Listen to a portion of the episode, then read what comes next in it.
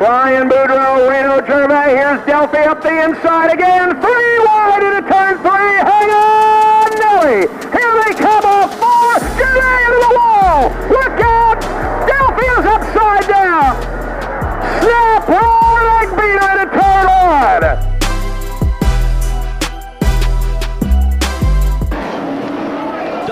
Comes around with one lap to go. Brian Hoare goes by Berger Blake in turn number one. Scott comes with him. Brian Hoare, who sat on the pole, wins two segments. His dad is going to win the third segment, and he's going to come home the overall champion with a third place finish in the final segment.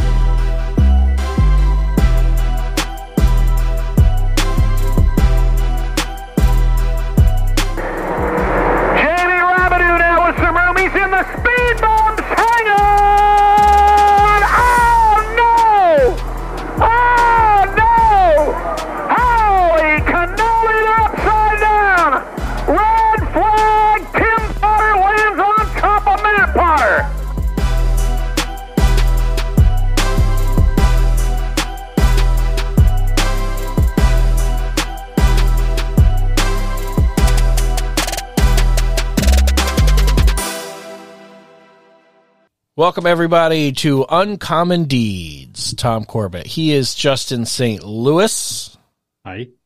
back with I think what the rhythm is going to be for a little while. We're kind of settling into an every other week right now with Yeah. a lot going on with Justin's work, with my work and getting back to work and the other shows. And we're at, you know, 100 plus guests. It's getting a little harder. I mean, Justin, you did. I'm very impressed. We're at whatever it is, two and a half years, a hundred plus episodes, and you asked for help on contacts for the first time ever.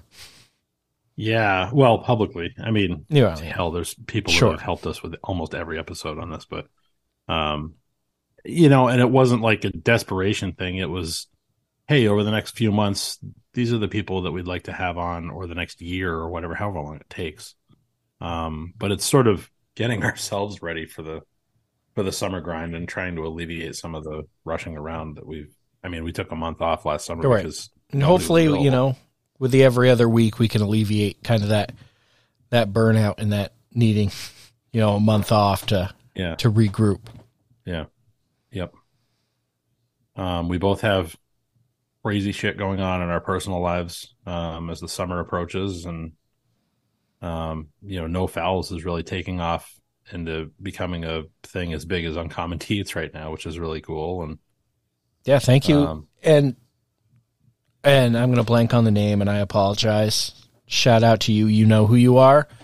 I got a wonderful message or a post from somebody that listens to Uncommon Deeds Yeah. and they had some free time and checked out No Fouls and they listened to like 3 or 4 and sent a very lovely note. yeah, Thank that you. was, Uh, Nathan Kelly That was it. down in Claremont. Yep. Yep. Freaking Claremont for the win. Hell yeah. Yep. But no, that's been really good. There's, we had a super fun episode of No Fouls coming up this week with Big Trouble Ben Bishop. Yes.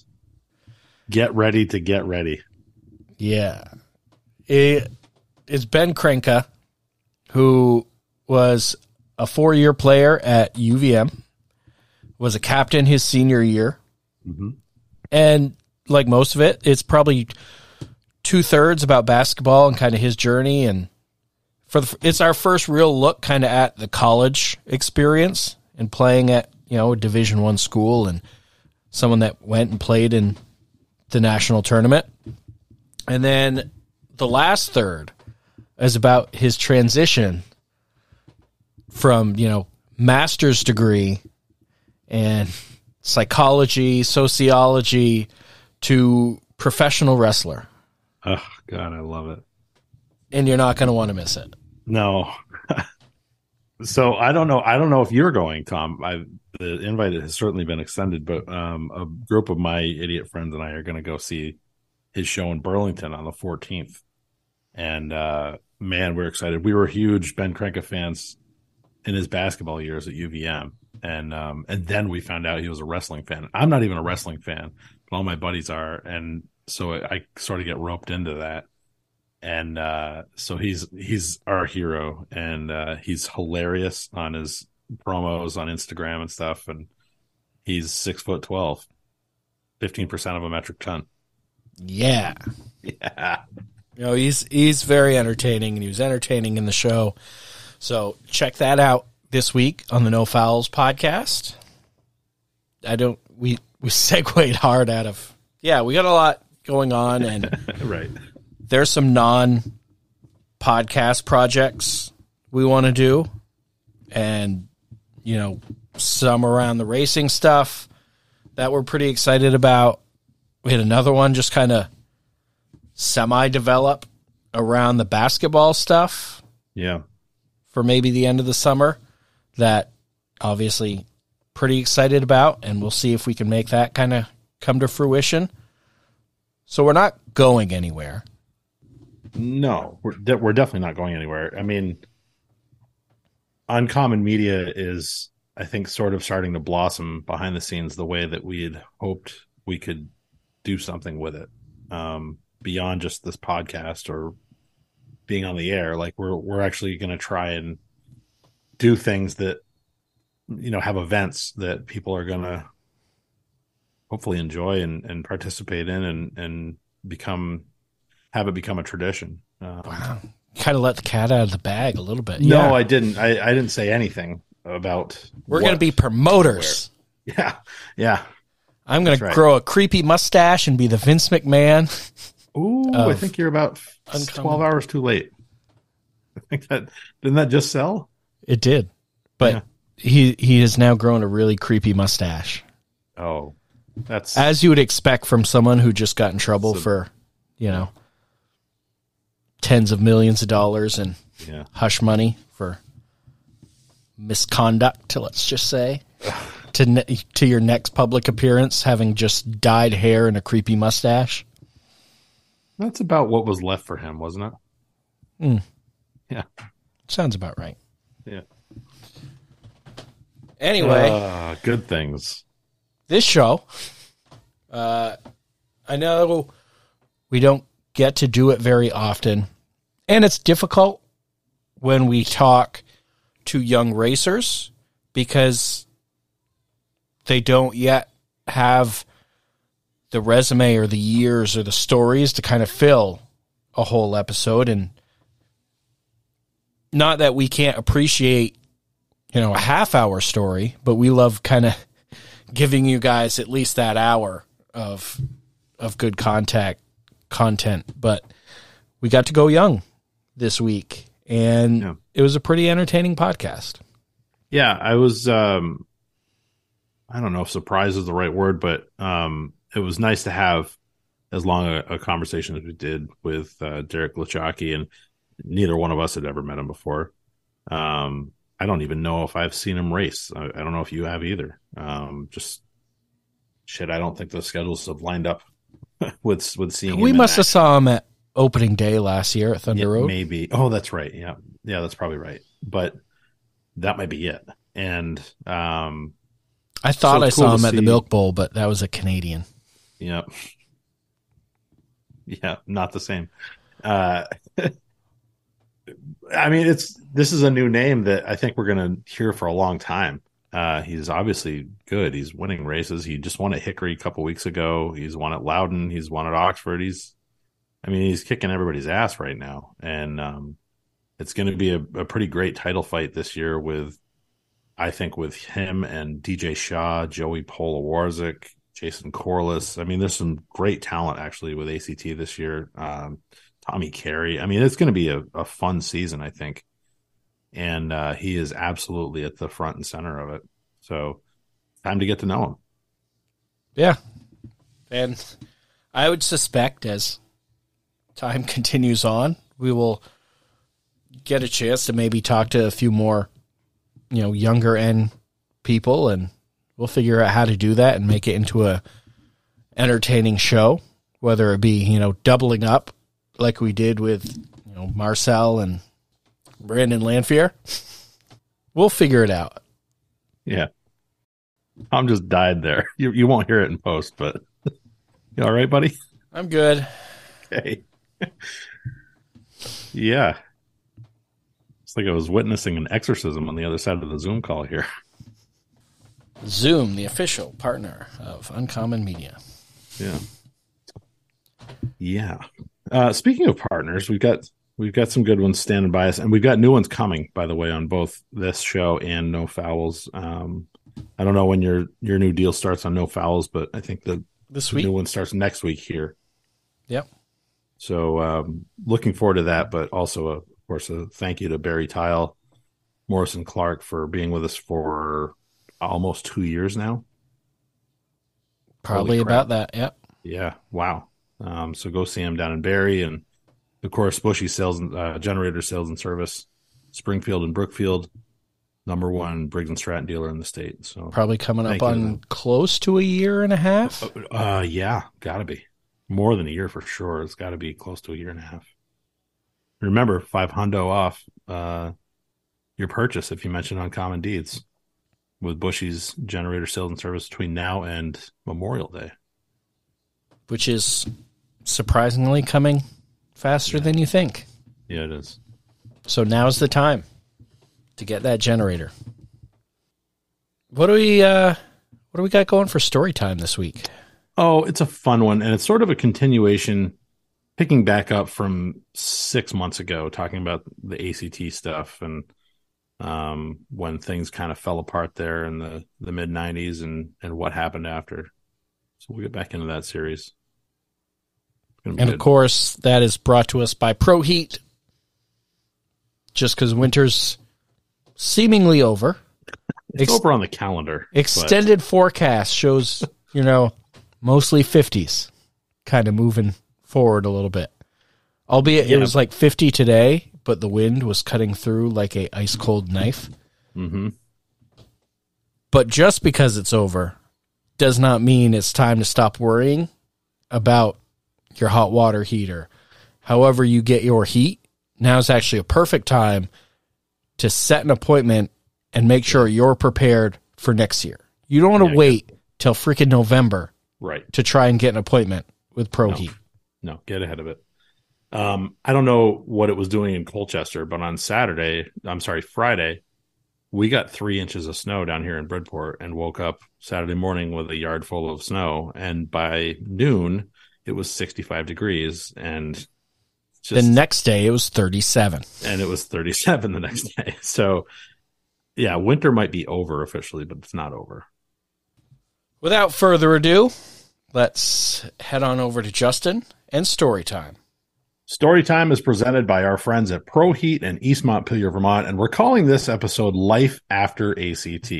So we pick up this week with a Storytime project we started back in September. You'll recall that we started off on the Northern NASCAR circuit in the 1970s, then covered the creation of Tom Curley and Ken Squire's new NASCAR North Tour in 1979 and its subsequent demise in 1985, and then Tom Curley's original American Canadian Tour Pro Stocks that ran from 1986 through 95. So what happened after ACT shut down? The pro stocks were gone from the ACT fold after the 1995 season, and suddenly a whole bunch of racers had a lot of expensive equipment and nowhere to race it.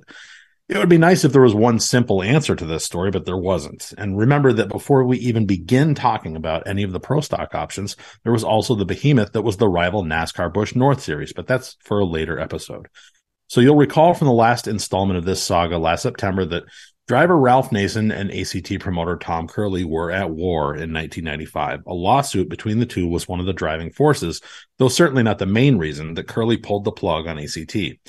So when he folded, coleslaw tycoon Ralph Nason saw an opportunity and created the Northeast Pro Stock Association, or NEPSA. While the first season was almost strictly a main tour, it was successful enough that Race and Ralph made a real go at it for a few years. It probably didn't hurt that he owned Unity Raceway, which hosted three of the 10 races that first year. And it probably also didn't hurt that the Sultan of Slaw himself won four of the NEPSA races and was the first series champion. Save money however you can, right? Drivers from ACT in 1995 who supported NEPSA in 1996 included Nason, of course, along with Tracy Gordon, Jeff Taylor, Mike Rowe, Stan Meserve, Adam Friend, Larry Gelinas, Kenny Dufour, Scott Mulkern, Jay Karen, Jerry Lesage, John, uh, John Lazat. You know what? It was most of them, to be honest with you. But that was just one option. New York's Wes Moody, who was better known as a dirt modified guy, formed a series with backing from the Hooters restaurant chain through their Hooterade sports drink. The series opened at the brand new Malone International Raceway, not far from the Canadian border, and the inaugural winner was ex ACT runner Dennis Demers. A couple hours south, Evans Mills Speedway hosted the next event.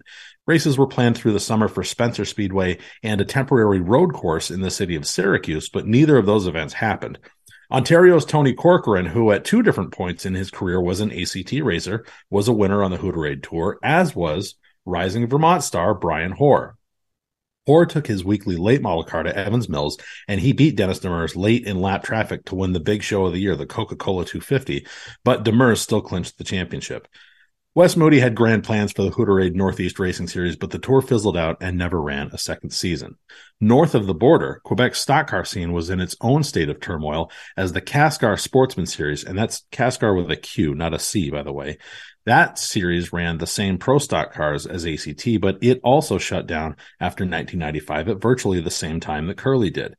A new tour sponsored by ProLab was formed in 1996 with the championship won by ACT veteran Ivan Bedard, who had also won the final Cascar with a Q title in 1995.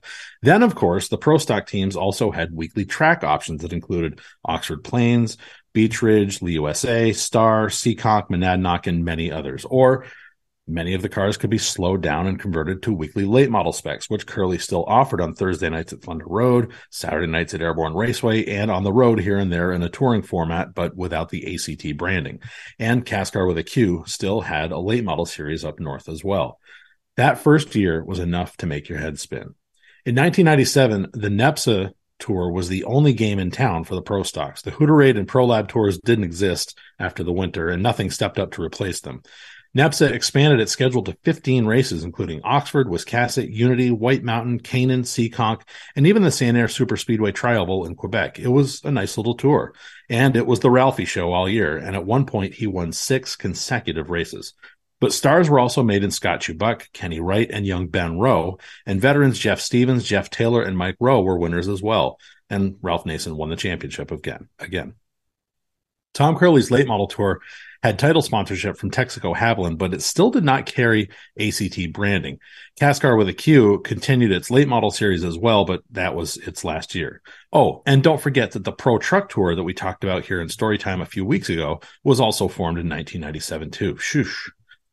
In 1998, Cascar with a Q was gone in Quebec, but late model touring continued under ProLab sponsorship with a different organizing group.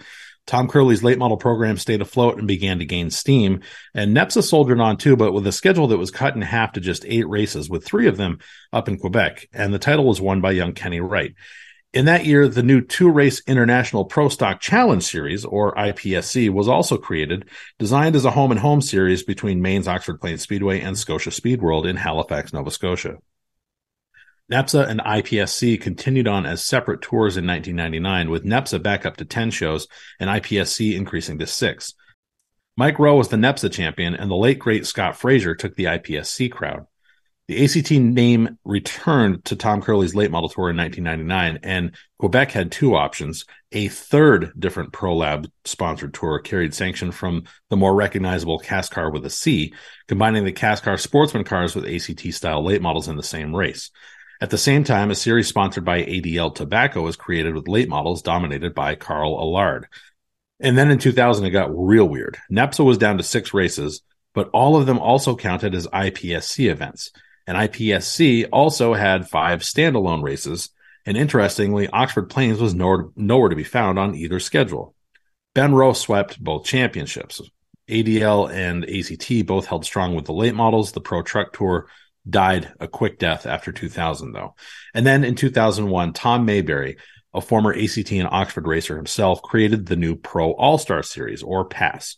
IPSC did not return, but Ralph Nason scheduled five races for NEPSA, all of which, by the way, were at the two tracks that he owned, Maine's Unity Raceway and Quebec's Autodrome Montmagny.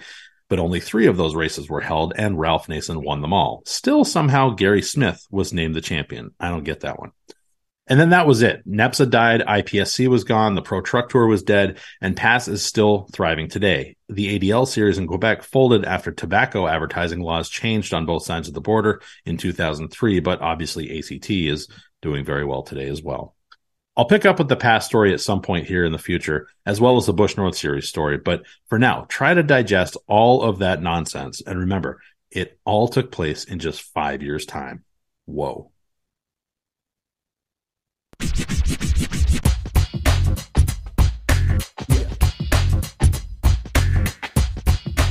Our guest this week is a kid that we really don't know a whole lot about, and that's what makes the show fun. Uh, the thing that we do know about him is that he wins a lot these days, and uh, he's kind of burst onto the scene on the American Canadian Tour and pretty much everywhere else in New England.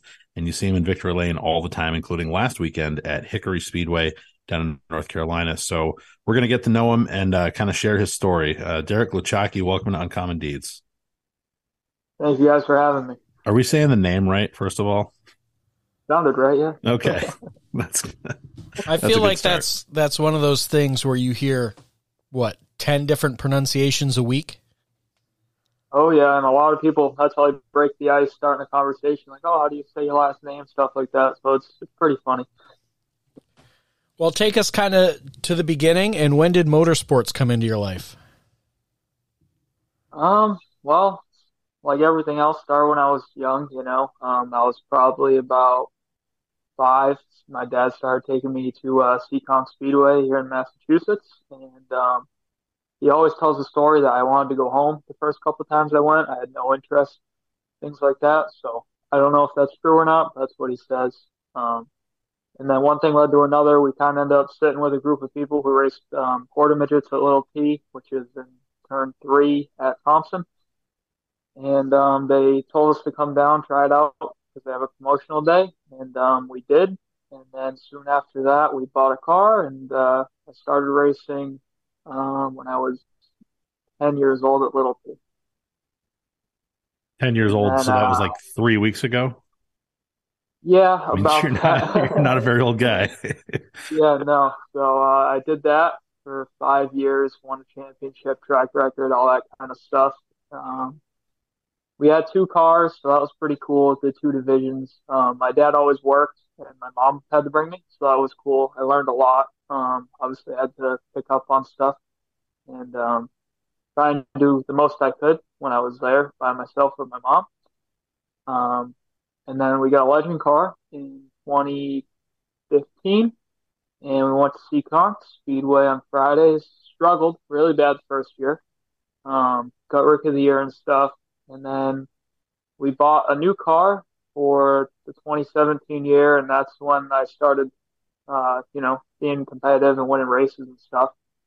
And um, so from the end of 2018, um, that's when I stopped racing legend cars. We had 13 wins, Triple Crown Championship, stuff like that at Seekonk, and then we got a late model. That's interesting. yeah. It's a pretty short ride from the beginning to where you're at now. Yeah, that's for sure. Um, I did the whole legend car thing for four years too, I think, and then um, we got the late model from Ray Parent and Don Parsons. It was actually the car that won the championship at Thompson um, that year before, and a bunch of races, Seekonk, stuff like that. So um, we kind of put all our pennies together and came up with the money for the car and uh, debuted it And the first race. We finished second to Jake Johnson, um, side by side by about probably three feet at start finish line. So that was pretty cool. And then after that, we kind of struggled honestly with it and um, just learning a new car. Um, I do all the work to myself and stuff like that. So um, kind of starting over, still trying to build a notebook. And here the past past two years, two and a half years, we've really uh, turned things around. That's for sure. Are you a cool kid in high school as a race car driver around Seekonk or Um, so I went to New Bedford Vocational High School. Um, so not really. I didn't. I wasn't really a very, uh, very outspoken kid. I was in automotive. I just kind of did my thing, and my thing was racing. Everyone else kind of, you know, did the whole sports thing, and I just did my racing. And I had a, you know, couple of friends who came a couple times, but other than that, no, it wasn't really anything special. yeah, I feel I feel like you would have been a hero in automotive class. Right. Yeah. Yeah, the teachers thought it was cool, but none of the kids really cared. That actually makes it less cool. yeah. I mean, did your teachers know anything about Seekonk or racing or understand what was going on, or did they just think, hey, it's cool, the kid's got a race car? um, so actually, um, when I first got the late model, um, two, yeah, two of my teachers actually came to help at the track for the whole year, so that was pretty cool. Nice. and um, my other teacher um, so we had three so my other teacher he was um, into like the road racing stuff at thompson so that was pretty cool so i kind of got to bond with my teachers in like a different way than most people would You know, not to kind of steal from the No Fouls podcast, but how kind of important was that as a kid in school to have teachers there that supported what you wanted to do and it wasn't, you know, do your homework, it wasn't this and that, but actually like put in the time to help you with your passion. yeah no it was definitely really cool um, i know at least in the automotive side of things when we were in shop they were always asking if i ever needed anything and stuff like that. And they were always kind of pushing me to uh, you know try and do the best i could with it. And they wanted to see everything work out and stuff like that. So it was definitely cool. And then you know we'd come back after we'd run good or whatever and it'd be like they all be excited and stuff like that. So that was pretty cool. Very cool. So you kind of gave us the overview of your career, but um, I mean, let's unpack it a little bit. I mean, were you were you um, hanging around race cars at all when you were a kid? When you when you started off in go karts? I mean, did you look up to anybody, or was it just your family had a go kart and that's what we did? Yeah, no. So actually, um, on my road, the um, the old crew chief, he's still um, basically still is the crew chief. Scott Richards for the BRE um, modified team. He lives a couple houses up from me. So um, once we kind, well, we kind of always knew each other and stuff like that. And um, once he found out we were getting into racing and stuff, he kind of took me under his wing, brought me over to the shop and stuff. Worked on the modifieds for um, quite a while. Um, when Rowan Pennink was driving um, the car. Um, so that was cool. I learned a lot from them, and that's I feel like that's a lot of where I got my work work ethic from, um, working on race cars and stuff like that. That's a pretty iconic race car. Yeah, no, definitely. Um, it was cool. Mike Bowler and all them guys are all great people. Greg, um, everyone on their crew, they all taught me a ton, and um, I actually got to drive it at the Haunted Hundred this year at Seekonk, so that was like a that was really cool. It was like a long time coming thing, growing up working on it and stuff like that. Um, obviously, huge thank you to Mike Bowler for making that one happen. Um, yeah, that was uh that was a big deal for me and my family, so that was a good day for us. in those early years, did you have racing aspirations or were you just kind of a kid who was happy to be doing something and, you know, whatever dad said, we'll go try that? Or were you like, oh, I want to go to the American Canadian Tour and then I want to go south and so on and so forth? Yeah, so um, actually, I started off riding dirt bikes, and that was kind of the direction we were going to go because I was like, I guess I was decent enough at it to where my dad was like, we should try this, and my mom shut that one down. Um, so then uh, we got the quarter midget stuff, and once I started um, getting more into it, you know, I was uh, my dad was like, oh, what's next? What's next? What's next? And then um, I always wanted to end up in a modified at some point in my life. Um, but yeah, the late model thing was uh, after the quarter midgets, I wanted a legend car. And after that, I did want a late model. So I I did it in stages. I wouldn't say it was like all at once thing. So you're a teenager and your dad is asking you, hey, what's next? Where are we going? What are we doing? Come on, tell me. Yeah, I mean, he was always um, trying to push me to do be- uh, do better, do more, um, stuff like that. Um, he always, you know, helped work on the car and stuff. Um, he did a lot of it when I was younger, and then once I got older, he kind of, you know, showed me around and stuff like that, and said, if you want to continue, you're gonna have to learn to work on it. So um, we did, and uh, one thing led to another, and we were uh, successful in legend cars. And then he was like, "Well, now what?" And um, we moved up, and that's where we've been ever since. What was your first oh Jesus moment in a late model where you said, "Oh, okay, this is different. I need to get my shit together." Um, yeah, um, probably the first couple races. You know, it's not a legend car, that's for sure. Um, I know like the quote unquote legend car kids have a uh, reputation for being rough when they get into a full body car and stuff. So I'm sure I had a reputation like that um, when I first started, but uh, I like to think I cleaned it up now. Who were you racing with in the Legends cars? um, uh, Nicholas Kohler Racing. He's pretty much dominant. Yeah, um, so we actually got hooked up with him. Um, the first year I had a sedan, um, and we are running okay, just like mid pack or whatever, Seekonk, and uh, we ended up getting wrecked one night, um, near the clip, stuff like that. And um, he actually came up to us and was like, "Hey, I want to help you guys out." And um, that's when he was first starting his uh, trying to grow his business and stuff like that. And uh, after that off season, he built himself a brand new car, and then was like, "Well, you guys want a new car, so we worked out a deal with him, and that's how we got our first Nicholas Cola car, and uh, we stayed with him ever since, and turned out to be a really successful uh, deal he had going on." I mean, we could we could beat around with the Legends cars a little bit more, but I, I think that the the the thing that most people are going to know you for is the ACT stuff and late models and now you're kind of dipping your toe into the super lates and with PASS and then of course racing the old blue number three. Um like you said you you finished second your first race right? And then struggled after that. I think people might have a hard time believing that given what you guys have done the last couple years. Yeah um it was just uh me and my friend reagan Parent at the time um it was just me and him really. And um, like I said, my couple teachers would come, but they knew, you know, like car car stuff, you know, not like race car things like wedge, crossway, all that kind of stuff. Um, so they were they were helpful and stuff. If anything went wrong, they jumped right in and got on it. Um, but the race car stuff that was basically between me and Reagan, and he controlled the tires, and I kind of worked on the car. And I mean, we had some good runs. Don't get me wrong. We were uh, we finished second our first race, and then we ran weekly at Seekonk for a while, but that was pretty rough. Um, so we focused on Thompson.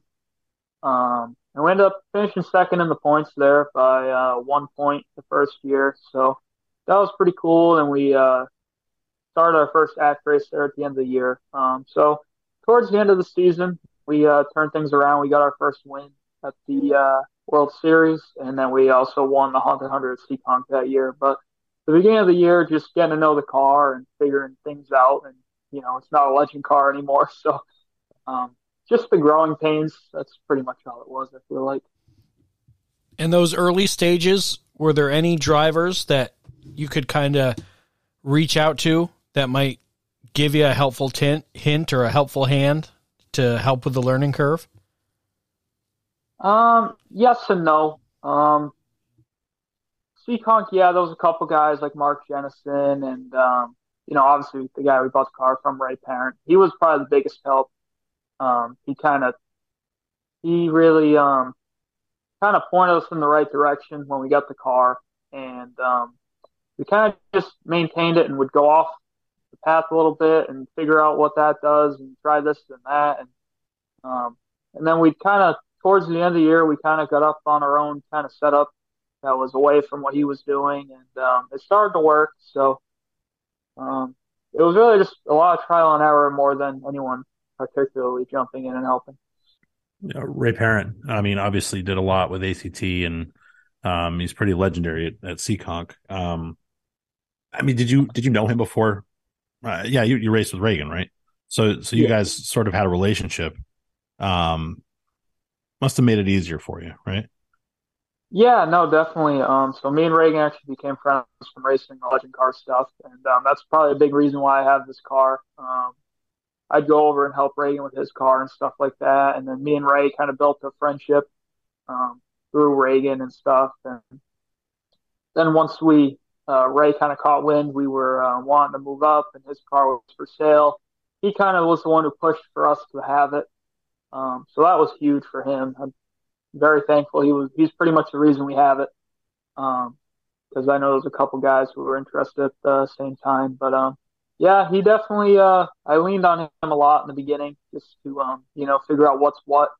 Because um, obviously there's a lot more adjustments in one of these things than um, a legend car or go kart or anything like that. So um, after that, um, he really helped us out. He pointed us in the right direction, but he he also didn't give us handouts, and we had to find it. You know, so I feel like that helps me a lot now, knowing everything. Um, I think if he would have just handed me a setup sheet and was like, "This is your magic number," and have fun, you know, I don't think that would have helped me much. Did that help you with kind of that quick transition to the tour, where all of a sudden you're going to a bunch of tracks you haven't been before? Um, yes and no. Um, at that, once we moved up to the tour, we kind of were already doing our own kind of deal. Um, we did struggle. Obviously, you got to build a notebook and you got to go through the growing pains again of, you know, moving up to a more competitive division and stuff like that. Um, there was a lot of tracks he went to, and you know, he kind of just said, I mean, I, you can try these. I don't know if they're gonna work or whatever, spring wise, gear wise, stuff like that. Um, and then uh, eventually, I ended up building a relationship with Jeff Taylor. Um, I have a distance car, so it was going to happen. And um, so, yeah, I started talking to him more, and um, he really helped me out a lot. He kind of just gave me a general overview of everything and where he likes to be, and I kind of found my own happy medium of everything, and that's pretty much where we're at now. So, how much of that is all on you at this point? I mean, we've talked to different people like a Chip Grenier, who might be a great crew chief and at times the great driver, but he says he wishes he had another him to do the setup so he could just drive. Yeah, um, I definitely have days I feel like that. Um, I actually, right now, the past, um, well, backtrack a little bit. Um, the last time I went to Hickory, so two years ago, I started a spawn. I got a primary sponsor come on board, the All Phases renovation deal. Um, and he got us in the super late model stuff, stuff like that. And about halfway through the year, he he had bought me a uh, PASS car, and I was doing my own thing with the late model. And he was like, "Do you know anyone that we can bring in to, you know, work on the PASS car so you can focus on your car, things like that?" And um, now he is still my crew chief now, Dave Lassard. I brought him um, on board for the all phases deal. He uh, was crew chief in the PASS car and the you know work on the late model too. So I feel like when he came around, that's when all the puzzle pieces kind of came together for us, and uh, we ended up getting a couple other um, crew guys, Chad um, and Dave's buddy Pat, who passed away um, last year. So um, once we started getting a couple guys to come every um, you know, probably four every uh, every ACT race and things like that. Um, we started to uh, click. What was your first impression? You know, like the first time that you pulled through the gate for an ACT race that's not in your backyard. I mean, are you like, okay, it's real now, um, or were you comfortable? Uh, when we're all going through tech and stuff, I'm just looking at everyone else's car and I'm like, man, I don't know what I got myself into, right? Because you know, DJ Shaw, all the guys who build the cars, you know, and you're just a kid, right? I mean, you built this new garage for like your friends and um, just showing up. And I mean, we have it's a nice car and stuff like that. We didn't show up and embarrass ourselves, so that, I was pretty pleased about that. Um, yeah, once I'd say once I got in the track and um, got on the racetrack, you know, was around everybody and we kind of knew where we stacked up right away. Um, I feel like I was a lot more comfortable, but definitely rolling in and going through tech and seeing, seeing all the cars and stuff. I was like, what did we get into? Were you welcomed as an outsider or did people kind of leave you alone? Um, yeah, I'd say we were pretty welcome. Um, we were definitely a little rough around the edges at first. Um, the first year on the ACT tour and stuff. Um, that was the COVID year. Yeah, so everything was kind of screwed up yeah. anyway. Right. So, um, yeah, we were a little rough around the edges, but um, we started to uh, we had some decent runs. I think we had a couple like sixth to eighth place finishes. Um, so we were happy with that with our you know low budget team and stuff like that at that time. And uh, yeah, once we uh, had a couple good runs. You could tell we started to gain more respect from everybody. People started racing us different, stuff like that. So I think the more we raced with them, the better it got. How long did it take? Well, you kind of mentioned you got a couple good finishes in there. You start to get that positive momentum going. At what point do you think you turned the corner and said, "Okay, I'm ready to win. I'm ready to compete every week"? I I know at the end of that of the I think it was the first year on the tour.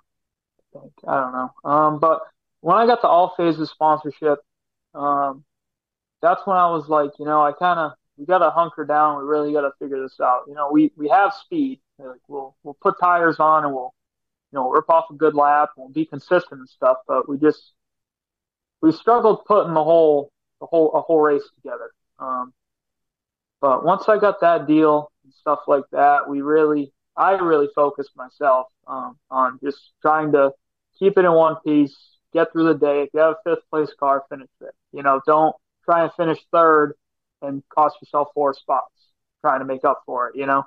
And once I started doing that, um, we started to build the momentum, as you were saying. And uh, I think that year at Oxford, we had our first podium on the tour. And um, that's a place I've always liked. Um, the first time we ever went there, we're actually pretty quick. Um, and then after Oxford, we kind of um, put together some good runs. And then we lost the all phases deal at Thunder Road when we got wrecked. And then the race after Thunder Road was White Mountain. And that race, we actually, that's when Dave came on full time for the ACT stuff, um, my crew chief now. And that race was our best race. Um, we actually led, uh, I think, 80 or 90 laps of it. And just through lap traffic, we got kind of shuffled around and ended up finishing like fourth. But um, right there, those three weeks, um, I'd say was the turning point for me. So a couple things that I want to um, unpack there. You say you lost a sponsor after after a bad race at Thunder Road. What I mean was it a race to race deal or did something? Ha- I mean, you don't have to talk about it if you don't want to, but it seems like it's a kind of a sticky point. No, that's just where the sponsorship ended. Um, there was some stuff going on throughout the year that you know um, wasn't really working out. So I mean, that race wasn't it didn't end because of a wreck or a bad race or anything like that. There was just some stuff going on throughout the year that wasn't working out for everybody, and um, that's just the week it ended. But after that, I mean, um, like I was saying, um, we had Dave come on full time to be uh, um, focused on the ACT stuff for us. Um, he comes to the track, does the tires and everything like that, and we. I actually I actually work for him now. He owns a auto shop in Fall River, Mass. Um, so all day we're bouncing ideas off of each other and stuff like that. So by the time we get to the track, we end up having a pretty good plan put together. So the other part that I wanted to ask about, um, when you're kind of hitting your stride there, and keep in mind that you're what 21 now, so this is uh, you know a year or two ago. You're you're very much a kid. Who is in your ear you know, during the race and, and keeping you calm? Because I mean, I don't. You seem like a pretty level-headed guy, but when you're under pressure at that age for the first time, you can make mistakes. But it seems like you you kind of haven't really had that. Um. So, I was fortunate enough to uh, through iRacing and stuff like that become friends with Brandon Wilkinson.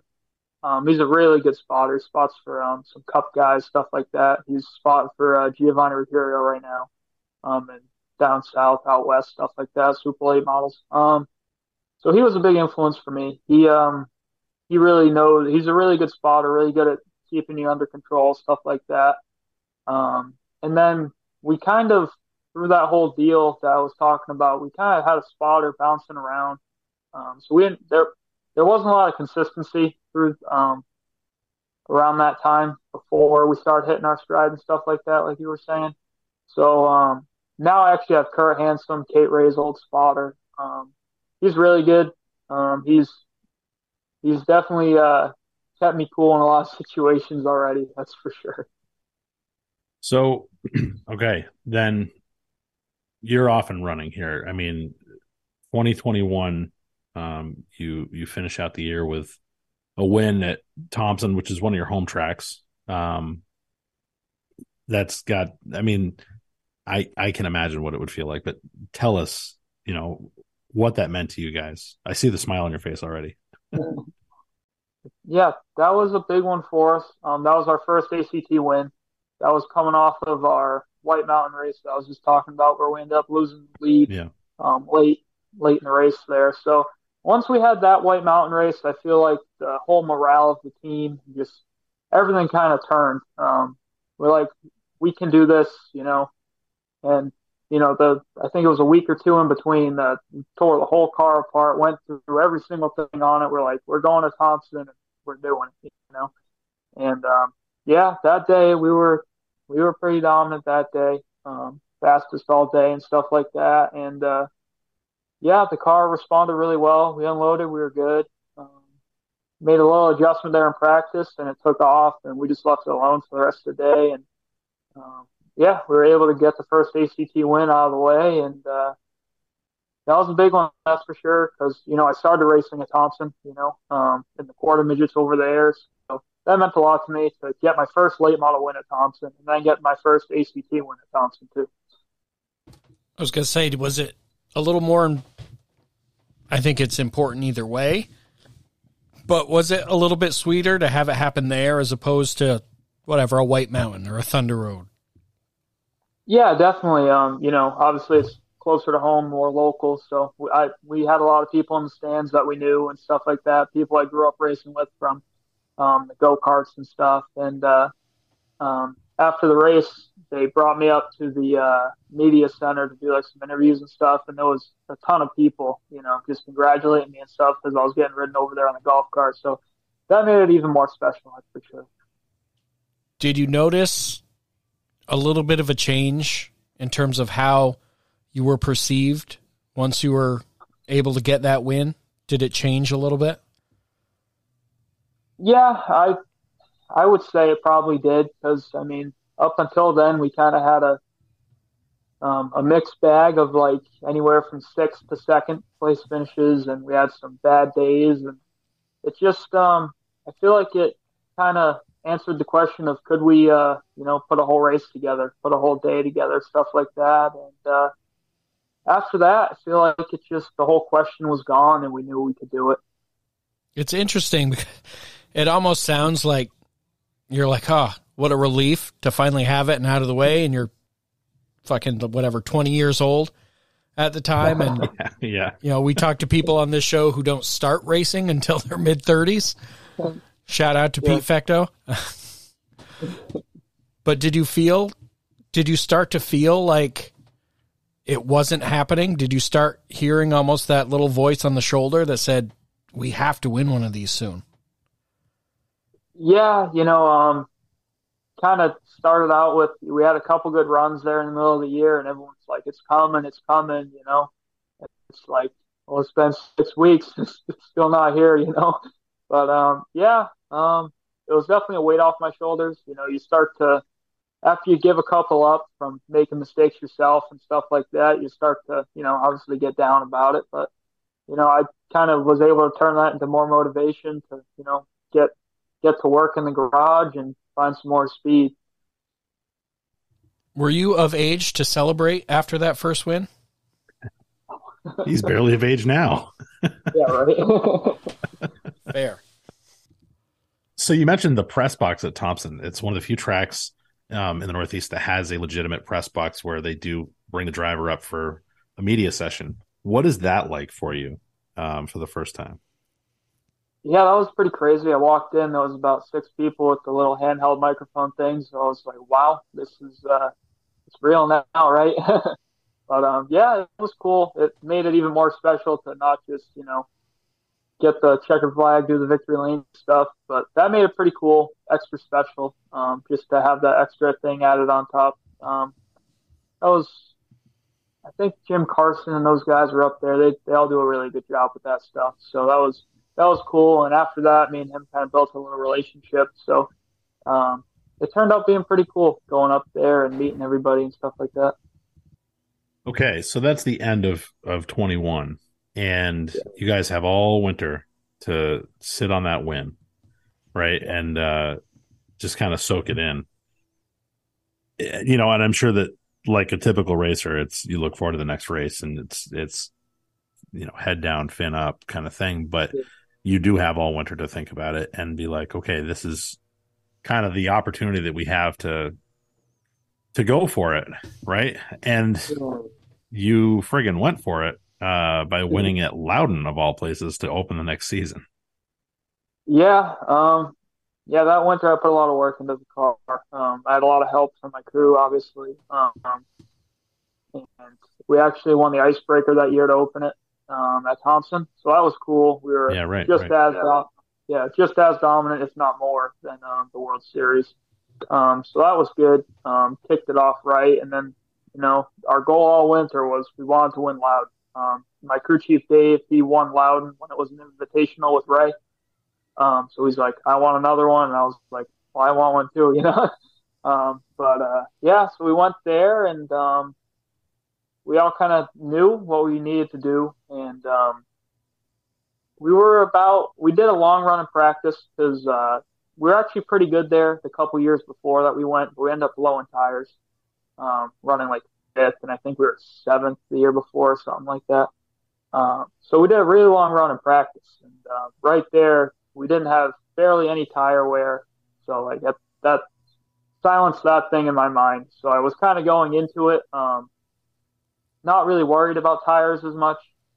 Um, so basically, we rode around in about third to second, and then we put tire, we put the two rights on it during the break, and we dropped like a rock really fast. Um, I think we went back to about eight, and um, it was it stayed green, and we ended up getting back up to I think fourth, maybe even third, and then um, once uh, there was a late yellow, uh, Jimmy Hebert had some break going into one. He was on my outside. Um, that was another yellow, and then me and Kerry ended up being on the front row, so that was pretty cool. I battled him for my first win at Thompson, um, so to battle him at Loudon was pretty cool. Um, yeah, we ended up getting by him there at the end, and once I took the lead, I was like, I had to dial it back in. I got lost for a minute, you know, leading it, leading it loud and stuff like that. Um, And uh, yeah, we clicked off the last, I think it was eight or nine laps, and uh, ended up winning. And I did a pretty bad burnout start finish line, and uh, yeah, that was it. Can you even kind of how long does it take to really soak in that you just won at Loudon? And like I'm assuming, do you still kind of get the cool butterflies when you pull in to Loudon? I mean, Justin and I would get it pulling in with my Chrysler with media credentials, feeling pretty cool. Yeah, when you you know you drive the truck and trail through the tunnel, you're going up the hill, you just see the big New Hampshire Motor Speedway uh, press box stuff like that. So that's when you know you're there, you know. And uh, just thinking back on it now, like how many famous people, well, obviously famous, but how many like big names have won there and stuff like that. And I know it's not on the same level, but it's the same racetrack, you know what I mean? And uh, it's pretty cool to be you know, obviously on that list of people that have won there. And I know there's not a whole lot of people who have won there as of right now. Yeah, I mean, it is kind of in this in this region. Loudon is Daytona, right? I mean, there's the Oxford 250 and there's Loudon. um, and here in Vermont, we love the Milk Bowl, but really, it's it's not even right at the same level as those two. But um, so speaking of Oxford, you're really good there too. Um, and I guess the connection with Jeff Taylor might might make that make sense, right? I leaned on him um, the first time I was there a lot, and um, after that, I kind of did my own deal. Um, we changed a lot from the first two times we were there, and uh, we ended up finishing second there the first race of the year to Marcel. Um, and after that, I was like, "Oh, I think we, I think I know what we need." Um, so we went came back, went back to work, and went there with something completely different. And uh, that night, the uh, lights went out. We were pretty good. Yeah, so there's a fun story with that too, right? I mean, that Oh, obviously doesn't happen a whole lot, especially in the 2000s, right? It happened all the time back in the 60s, but yeah, like what's what is that like to have that to be on the racetrack and all the freaking lights go out and then to have the break and think about it and then have to get back in the car? Yeah, no, like uh, like they said in the ACT article that day. Thank God Matt Anderson spun, right? Um, so we were luckily under yellow. I think if we weren't, it probably would have been pretty pretty serious wreck. Um, but yeah, that was pretty crazy. The gauges, you know, are so bright in front of you, you can't see anything out the windshield um, when that happens. So that was uh, that was pretty crazy, but it was cool. Um, I was actually racing with Bubba Pollard at that time um, in the race, so we were parked next to each other there on the backstretch, and uh, so I got to talk to him. So that was that was pretty awesome. Um, he's obviously one of the biggest names in short track stuff. So I was talking to him and stuff, and you know the crew came over. We were all talking about Bubba Pollard. So that was that was pretty awesome. And then uh, they brought us in the infield, and they were like, "What do you guys want to do?" And thankfully, everyone wanted to wait it out because we would have had to race like seven in the morning. But uh, Oh my yeah, god. and once yeah, that would have been bad. I would have been sleeping probably. Yeah. But uh, yeah, but uh, once we kind of all was sitting around and uh, we're like, oh, so how's the car? And I'm like, I don't know. I have no idea right now. I'm in traffic, right? So, um, yeah, once we went back green, it, it was on rails, and uh, we were able to drive through the rest of the field and get the lead there about late middle of the race. And we just, uh, my spotter Kurt was just telling me to slow down the whole time, save the tires, and uh, there at the end, we were able to stretch it out and uh, finally win at Oxford. Finished second there a couple times and got dumped from the lead by Mike Hopkins once. And uh, yeah, it was cool to uh, finally seal the deal there. How hard is it when someone keeps telling you to slow down? Yeah. Yeah, um, it's pretty difficult, right? Because you know Oxford, you're not really on the throttle that long. Um, you're not really ever wide open ever, so you already feel like you're going pretty slow, and they're telling you to slow down even more. And it's like, what are you talking about? It's like, you know. But um, he does a really good job. Um, we had a couple races in that year that uh, we ended up getting out front early and uh, just managing our lap times based off of the rest of the field. You know what I mean? Just to manage the gap and keep the tires on it. He does a really good job of that. So you just mentioned it that you're you're really not on the throttle much at Oxford. So how is it that you go from you know the straightaways at Thompson and Loudon being a year long uh, to the circle at Oxford that you're just kind of you're skating the whole time, you're quarter throttle the whole time. Um, how much of a different mindset do you have to be in to go from one to the next? Um, personally, I think Oxford fits my driving style. Um, I kind of like to be, uh, you know, on the edge and stuff like that. Um, throttle control, I'm, I like to think I'm pretty decent at. Um, I actually enjoy racetracks where you actually have to be up on the wheel the whole time, um, compared to just, you know, on off switch on the gas pedal, stuff like that. Um, I like the abrasive tracks. Um, and Oxford's all that, you know, it's just not bumpy, but there's a big curb, and if you hit it, you're to know about it. But, um, yeah, it's probably between Thompson, Oxford, Loudon. Those are probably my top three race tracks. But it's definitely a whole different um, way to race, I would say, at Oxford compared to any other racetrack we go to. So you like big, you like fast. What it what goes through your mind when you pull into a Thunder Road? And why haven't we seen you in the Milk Bowl? Well, this year we will be there. we will be at the Milk Bowl. There you go. Heard it Um, here first. Yep. That's it. um, but uh, yeah, we we've uh, the first time was I was there, I wanted to load up and go home. We were that bad. Um, we really struggled there for a couple of years.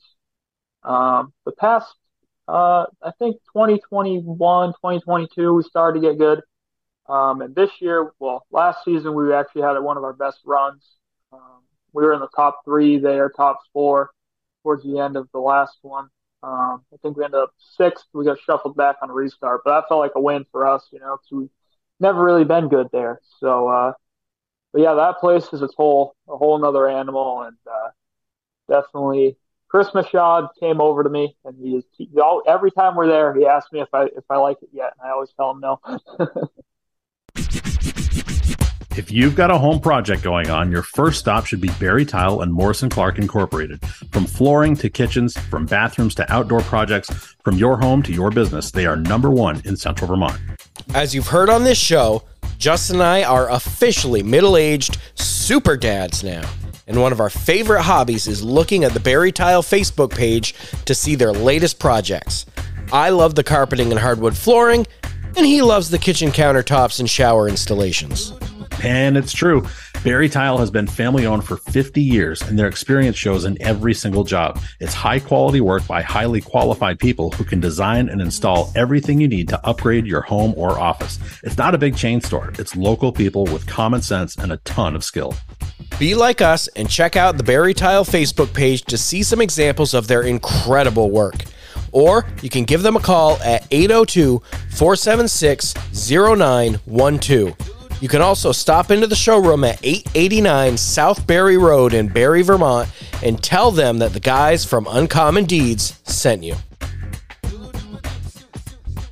This winter has certainly reminded us of what it's like to be without electricity, and it's no fun at all. So don't let it happen again. Call Bushy's Generator Sales and Service so that you and your family are ready for the next storm. Whether it's Kohler or Briggs and Stratton, Bushy's is Vermont's leader for home standby generators and for Briggs and Stratton portable generators. With manufacturer certified technicians, free in-home estimates, factory warranties, service after the sale, and 0% financing all available to you, it's easy to see why Bushy's is number one. And they're doing it again, by the way. When you call Bushy's Generator Sales and Service between now and Thunder Road's Memorial Day Classic, mention that you heard this ad on Uncommon Deeds and save $500. Bushy's Generator Sales and Service covers all of Vermont and New Hampshire, as well as Massachusetts, Connecticut, and New York. Give them a call at 802 591 1903 or visit their Facebook page or bushysgenerator.com. Bushy's Generator Sales and Service of Springfield and Brookfield, Vermont. We keep your power on. You know, I mean, as I, I would think that as bad as you wanted to win at Loudon, that you have that feather in your cap now, that kind of people say the same thing about Thunder Road, especially when they hate it. Um, that you want to you want to beat the track, not not even if you win, but you just want to feel like you know what you're doing there. Um, is it fair to assume that that's kind of the next check mark on your list? Um, yeah.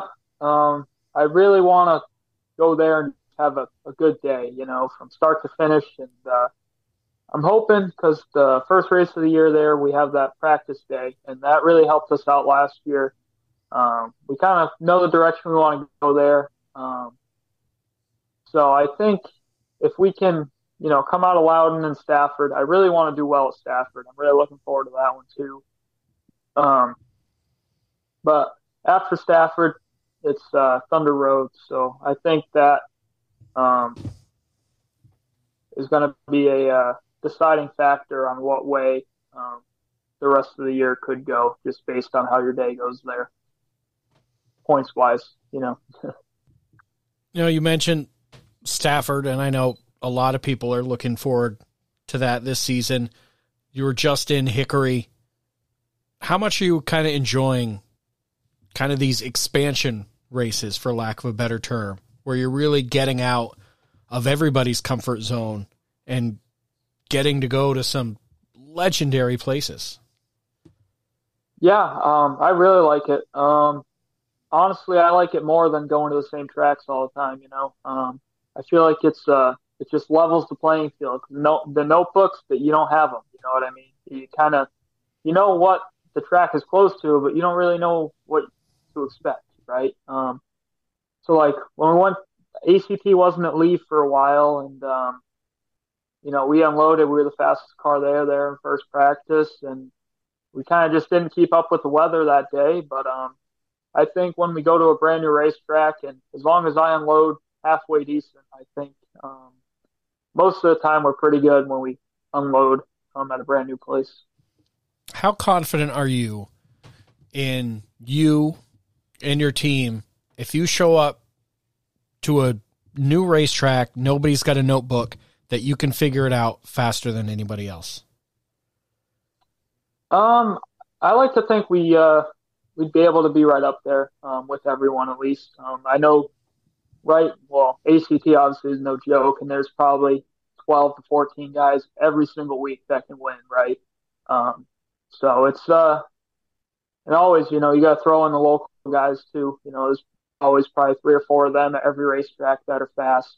Um, but uh, yeah, I like to think if like Stafford, I kind of I've been thinking about that one all winter. I really want to win that. Stafford's like a um, you don't really get to race there ever, so um, that's kind of a big deal for ACT late model stuff. Um, so I really have that one circled on my calendar. Obviously Loudon um, and all the Thunder Road races. I really want to uh, try and uh, turn that turn that deal around too. so here's here's the fun kind of hard question. Um, maybe it's hard, maybe it's not.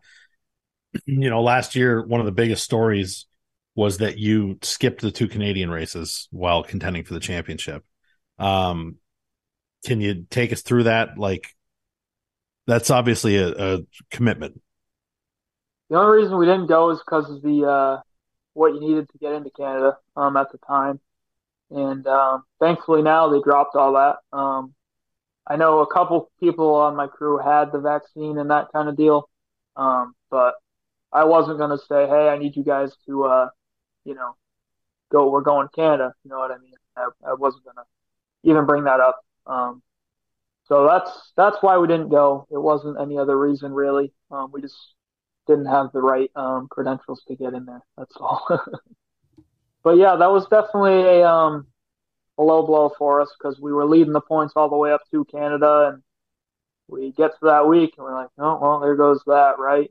Uh, you're not going to catch DJ Shaw missing uh, missing two races, you know. So, but we were able to hang on for third. Um, I think if we weren't so aggressive there at the end of the year trying to make up points, I think we probably could have snuck our way closer, if not in second in the standings. But we were trying to be as aggressive as we could, and um, obviously try to make up as much as we could. So it kind of put us in a couple bad spots there towards the end of the year. But um, this year, thankfully, we can go, and I'm really looking forward to it. Um, everyone at ACT says Canada's a crazy time, and uh, oh yeah, I guess we're gonna. Yeah, exactly right. So uh, looking forward to finally experiencing it. How much does it suck for you to sit there and know that those guys are racing?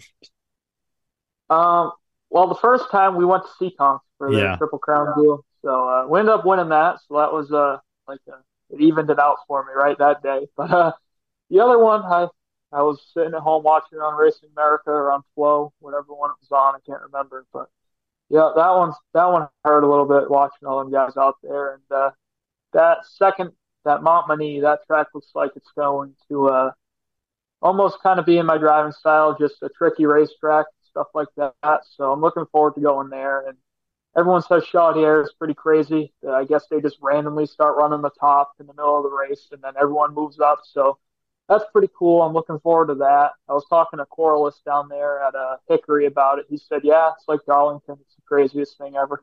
Yeah, it is. Uh, also, try the poutine when you get to Chaudière. It's uh, pretty good. Don't try the Coors Light in the pits because they do sell it there, but you gotta you, you got a job to do. Oh, I've heard, yes.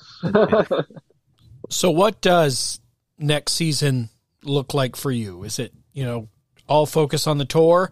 Do you want to try to hop in a modified a few times? What does And you- 2023 you know, look you're- like? You're driving the Lindblad car too, right? Um, so not that uh, last year we did. Um, this year he's running Seekonk Speedway with his um, son-in-law driving the car, so I won't be in that this year. Gotcha. Um, I was trying to get a deal together to drive the modified over the off season. Um, thought I had one, um, but uh, the sponsorship kind of fell through there last minute, so I won't be doing any uh, modified stuff as of right now, at least. Um, but we uh, thankfully, right, um, we got on the Alan Kulwicki driver development deal there. We're a semifinalist in that. So we had our interview, um, I think last week. Um, so they should be releasing the seven finalists here pretty soon. Um, I know they said um, either the first or second week in April. So looking forward to that. Hopefully we can uh, get in the top seven there.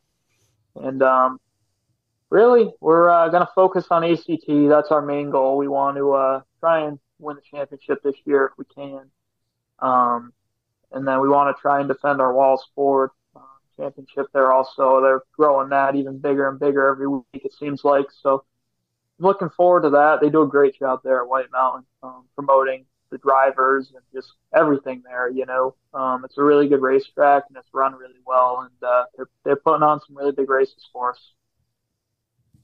Which you swept all three of them last year, the Platinum Series. Yeah, there. yep. Uh, yeah, we had no plans on running that actually. Um, the only reason we were there is because they got rid of Monadnock. We um, we went there the week before they had a weekly race at Monadnock, and we got wrecked in practice, so we didn't even get to race there. So that sucked. But um, yeah, we fixed the car and we were ready to go to Monadnock, and they canceled it. So we're like, well, White Mountains running a race, so let's go there. So we went there and um, we ended up winning the first one. We're like, well, I guess we have to go back, and then uh, we ended up winning the second one, and we're like, oh, well, we'll go one more time. And then, uh, yeah, we ended up sweeping it, winning the championship there. That was pretty cool. Um, everyone at the Wall Sport, uh, Brian Wall and all those guys, are all great group of people. I became really friendly with them through that whole deal. So um, that was cool and um, stuff like that. But looking forward to it this year. It's four races now, so it's going to be a little harder to this week. But um, hopefully we can uh, defend it. For the uh, uninitiated or perhaps the uneducated, what exactly does the Kulwicki deal kind of bring to the table? What is the goal for a young driver? What does it benefit them to be a part of it? Um, everything, right? So they uh, they try to help you guys uh, try to help out. So basically, it's the it says on their website between like you know 16 and 20, 24, 25, whatever the number is. I can't remember right now, but that's their ideal contestant somewhere in that age. Um, and they try and help you with everything, you know, try and better yourself, try and better your marketing, social media, all things like that, right? Um, and then obviously, um, they try to find someone that can continue Alan's legacy, right? So he was he worked on on his own stuff. He was uh, very uh, very smart man, obviously. Um, won the championship, um, did a lot of work himself, pretty much everything himself, driver, crew chief, all that.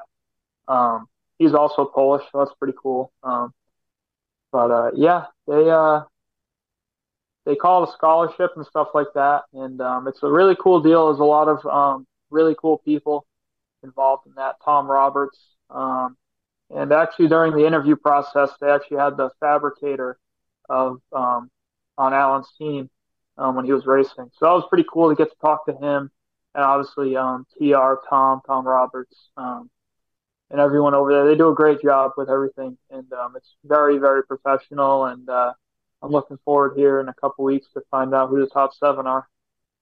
I mean, Ty Majeski went through that program, right? And he's one of the best short track drivers in the, the last 20 years. Um, and he's now in NASCAR. I mean, there there is a, a pipeline to to get to the top. So, but we all know what it takes to get to NASCAR too, and it's a big fat checkbook. I don't know your financial situation, but do you have designs on getting to the top? I mean, do you think you could do a Ryan Preece situation and and take a bet on yourself and make it happen, or or what's what's the plan? What's the goal? Yeah, I mean, I I feel like um, I don't have the big fat checkbook, obviously, right? Um, so it would end up being a situation like him, and he's obviously um, he when uh, he was driving the bowler car when he was uh, first getting into the tour and stuff. Um, they had a birthday party up at uh, Scott's house, like I was saying, um, right up the road. So I was, you know, probably eight, nine years old, just hanging out with Ryan Preece. You know, that was pretty cool, stuff like that. Um, so I look up to him a lot. Um, all, obviously, he's one of the best in New England, if not the best in New England in a modified. Um, so I look up to him, and uh, you know, how he's gotten so far and the things he does. And I feel like um, I would have to end up in a similar situation to him to uh, be able to get there. All right, time for our Barre Tile quick hitters, and then we will let you go. First up, who's the driver you learn the most from by racing with and seeing out your windshield? Um, I would have to say that day at Oxford when I finished second, battling with Mike Hopkins and Nick Sweet. Um, obviously, two of the best in New England full body cars. Um, I look at Nick Sweet pretty much anywhere he goes, right? Because he's always fast. Same thing with Mike Hopkins, and uh, that I, that taught me a lot about Oxford, and just um, I feel like that race showed me, you know, how to set someone up at Oxford, how to do a lot, you know. So I feel like that was big race for me, and they taught me a lot that day. Not to start a war here, but you mentioned Mike Hopkins kind of took you out of the lead in one of the races, and a, a, lot of people won't name drop. um, so is that are you bitter about it? I mean, are, is it is there a rivalry there or something? I mean, it's obviously that you respect him, um, yeah. but is there like uh, I gotta beat that guy? No, no, I love Mike. We uh we were battling there at Hickory. Uh, during the break for the funeral there, I walked because he let me by because um, I was riding around saving. I kind of figured he was going to go hard there and try to get the DJ, so I let him go. And you know he get he repaid the favor there towards the end of the race when I was faster than him. So after during the funeral, we were talking to each other. We we uh we respect each other a lot. Um, I think that day um, really opened both of our eyes to like, hey, we're we were the fastest car that day, and uh, we had that that race was between us at that point, you know, and we kind of, I think both of us could have done some things different that day um, to you know race it out between ourselves, but uh, I think we uh, both gained a lot of respect for each other that night. That's for sure. So before I ask my dumbest thing question, um, we haven't had the chance to talk to a lot of guys who have had to stop a race for a funeral. And uh the deal down at hickory i mean that's kind of it's not a joke. They stop the races with because there's a cemetery over, over, next to the racetrack. What is that like? I mean the lights go out on you and you win at oxford. And there's a funeral at hickory. Um i mean are you just expecting everything to happen now or or yeah, I, I guess right. If it's gonna happen, it seems like it's gonna happen to me. But uh, yeah, um, it was actually kind of an interesting deal there that happened. Um, my crew chief Dave, like I was saying, he actually lost his mother um, the week, the couple days leading up before Hickory, um, and it was his brother's birthday on Monday um, of that week also. And he also he used to race in the Busch North and stuff like that. His name was Greg. So it was cool. He kind of came over and he was a little emotional. He's like, "See, we needed a caution, and look what happened, right?" Um, so that was that was pretty cool that um it happened, and we got to you know kind of share that moment together like that. Um, but yeah, we needed a yellow, and um, I, we did get one. That's for sure. It's crazy. Um, so my my question here on the quick hitters is, what's the dumbest thing you've ever done in a race car? There's a lot probably. Um, I don't know. It's just probably getting into stuff I don't need to be involved in. You know, like just aggravated at someone after the race, and you know, you nudge them after the race or something stupid like that. I would say it's probably up there on the dumbest things I've ever done. I feel like they need like an ACT Tour Enduro at the end of the season where everyone can just get their feelings out. yeah, that would be. Uh, I don't know. It it'd be interesting. I'd like I'd like to watch it. I don't think I'd want to be in it. Run the figure eight at Seekonk. That's that's what they got to do yeah. with the pumpkins out there. exactly. Let me ask you this: Who is the guy in the pits, the other driver that you love to hang out with when you're at the track, but you would not want to date your sister? Oof. Um, probably Trent Goodrow. but uh, no, he, we're we're like best friends, so it's funny. But uh, no, he's he's a goofball, it's for sure. But uh, yeah, no, he uh he does a lot for me. He uh kind of sponsors he sponsors me. Um, he does all my wraps and stuff like that. Trent Goodrow Designs, so check him out. Um, but yeah, no, he's a goofball, it's for sure. he uh, he designed our Beaver Dragon shirt that we sell. There you go. Yeah, yeah. Nice.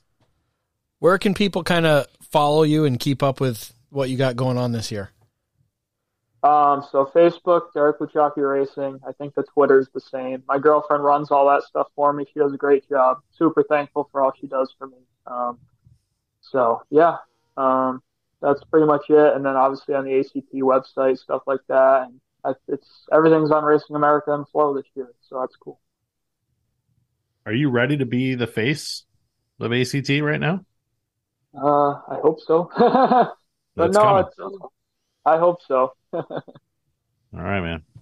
Listen, uh, it's been fun to kind of get to know you here, and, and we wish you the best of luck this season. Um, you know what you're up against with DJ Shaw. It's going to be a battle, so it, it'll be fun for us to watch. And by the way, Joey Paul coming back uh, is going to be fun too. So, uh, best of luck to you, man. Get go after it. Thank you. Thank you guys for having me. All right.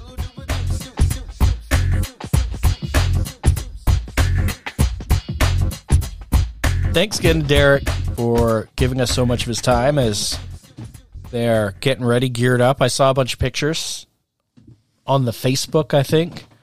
ACT getting ready for New Hampshire and starting to hype that up. You got to believe he's going to be one of the favorites pulling in there. you know, it's hard to bet against him seeing as how he won last year. Um, and he's good at the big tracks like Thompson. Um, yeah, definitely one to watch. I think Jimmy Hebert obviously is going to have a great shot at it. Joey Polewarczyk. Patrick Laperle has been so close at Loudon without winning. Yeah, it's it's it really is shaping up to be one of the better years for ACT in a long time, and um, yeah, that should be a pretty good fight. Who's the most successful Massachusetts driver in American Canadian Tour history? Hmm. Uh, Eddie McDonald.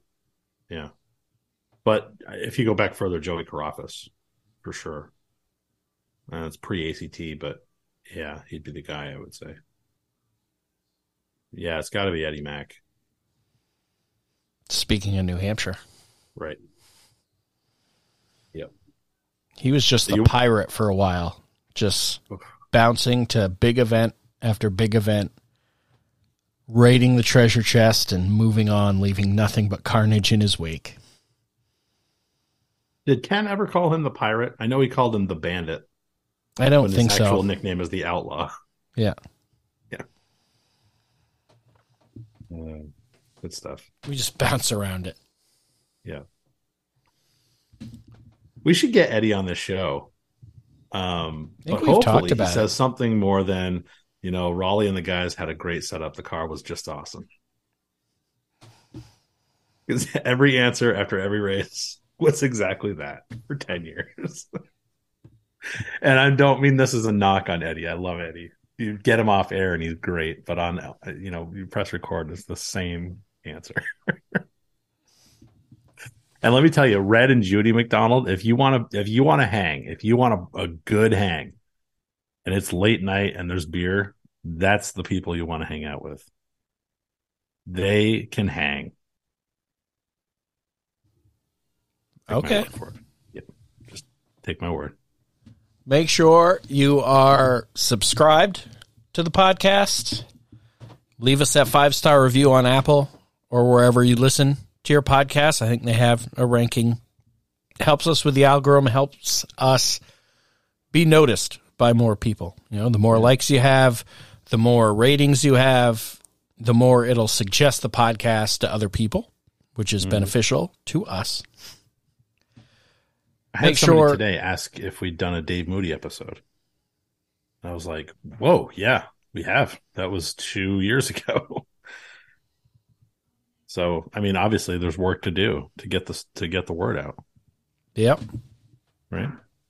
and you have to when you're in there if you're new and you're checking out the podcast you can you can scroll back the whole library is in there Mhm. so there's some doozies way back at the beginning i think justin and i don't sound nearly as good it was very early on in the process Wait, we don't sound good now. Is that We what you're had- saying? We had a three week stretch where justin didn't realize he wasn't using the microphone in front of his face Mhm. Yep. Like, why does it sound like Justin's talking to us in his bathroom? I'm out of ideas. I don't know. Oh, and you We had were- that weird camera thing going on. Remember that? What was that?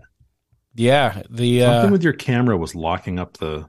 my feed. old my old Mac, the computer, the camera on it, for whatever reason, would interfere with the RodeCaster, and luckily that never affected one of the episodes. It only affected when you and I would do the opens and closes, Right. Yeah, or when we did like a practice run. we did. We did Because I used a better camera when we did the interviews, and that's Yeah. why we couldn't figure. Isn't that funny? Yeah, Gosh. we had some doozies, some doozies early on, and this is really sounding like we're coming to an end with the way the open went and the way we're talking now. But no, we're just reminiscing. Just reminiscing. Speaking of more to come, make sure you are subscribed on YouTube at Uncommon Media VT. Mm-hmm. We have a Oh, pop up video coming next looks- week. it looks so good, Tom. So we have our episode this week, pop up next week, episode the week after is how that's going to go. Also, there's no foul stuff on the YouTube page. We had our first game of the week up there, 1988 Girls Division Two State Championship between Oxbow and Randolph. And I know some of you are probably thinking, why would I want to watch a girls' high school basketball game from 1988? Because it was a great fucking game. to the point it deserved the hard F. Jade Huntington went for, I think, 40. Jen Niebling for Randolph was awesome Forty in the state championship game. and lost. Wow! Come on. and eventually will her sister jazz huntington was Yep. absolutely electric Lights. out. and i think it was 96 she scored uh, like 42 in the semifinals to get to the championship and i think 40 in the championship and they lost Wow. but I got some good stuff coming for game of the weeks coming up here in the next little bit once we kind of get into the rhythm and I get in the rhythm of getting back into work. Yep. But I got some already lined up and once again I didn't talk about it on this show and I'm not going to get into it, but thank you to the Barre Tournament Committee for making it possible for me to get all the footage that I have from the Barre Auditorium. Much appreciated. You are. A, you might be a bigger nerd with Vermont basketball than I am with Vermont racing, and that's saying something. I would say probably not, but I to be to be in the ballpark lets you know how big of a nerd I am. Okay. All right. That's fair. You know, I'm not. You're probably starring on The Big Bang Theory, and I'm just the nerd on the outside trying to. Okay. No, that's not right. Yeah. You've got a recurring role though on the show. I pop in from time to time, come up with a witty one-liner, and keep it moving. Yeah. Make sure you're following us on all the socials. Uncommon Deeds on Twitter and Facebook. Uncommon Deeds Podcast on the Instagram. Don't go chasing Instagram. Actually, you should. Yep. Yep. Yeah. Uh, if you want a one stop shop for pretty much all of the stuff we have going on, you can check us out, Uncommon Media VT, on all the socials Instagram, Facebook, Twitter. We don't do much with Twitter, if I'm being honest. Yeah, now and then we do, but no, yeah, it's not. You know, we don't really promote much on Twitter. We just kind of reply and comment on things on Twitter. Maybe we'll just start paying like $8 a month to get a blue check mark so people think we're cool. You have to pay eight dollars a month for a blue check mark now. I think that's like the thing. It's like a thing now. Yeah. Oh man, I don't know you have to pay for it now. I think it was supposed to start this month or something. I don't know. Does Elon not have enough money already? I think we both know the answer to that. Yeah, right. No one can ever have enough. That's true. And all the people who don't need it and probably don't deserve it keep getting it. We talked about this on the new Sports Order podcast this week. Oh, okay. You know, you had like Dan Snyder, the owner of the Washington Commanders, who, like, in the last year just had a horrendous organization full of misogyny and all kinds of just crooked stuff. And so now he's selling the team, but it's going to sell for $6 billion. Jesus Christ. So people, oh, he's got to sell the team. I'm like, yeah. I'm sure he's just torn apart while he counts his six billion dollars. The same with Sarver, who's the owner of the Phoenix Suns, who got in a big a bunch of trouble, Yeah. and he wasn't forced to, but was more or less forced to sell the team and got like four billion dollars. Like, yeah, really punishing these Yeah. these billionaires by giving them even more Right. than they. I think Dan Snyder bought the Commanders back in whatever it was, like '98 for what was a record at the time, like 800 million, and he's going to sell it now for six billion. Good lord. All that and more on Uncommon Deeds. Bad guys win. Yeah. Bad guys always win. I think that's all we got. Check out all the shows. Bring us home, Tom. No Fouls podcast, New Sports Order podcast, Uncommon Media, VT on YouTube. Keep an eye out next week for a fresh pop up video. Yeah. What was it, circa 1987? Yep. Catamount? Catamount Stadium, Spring Green. Fun stuff. Yeah. You've been listening to Uncommon Deeds, a production of Uncommon Media.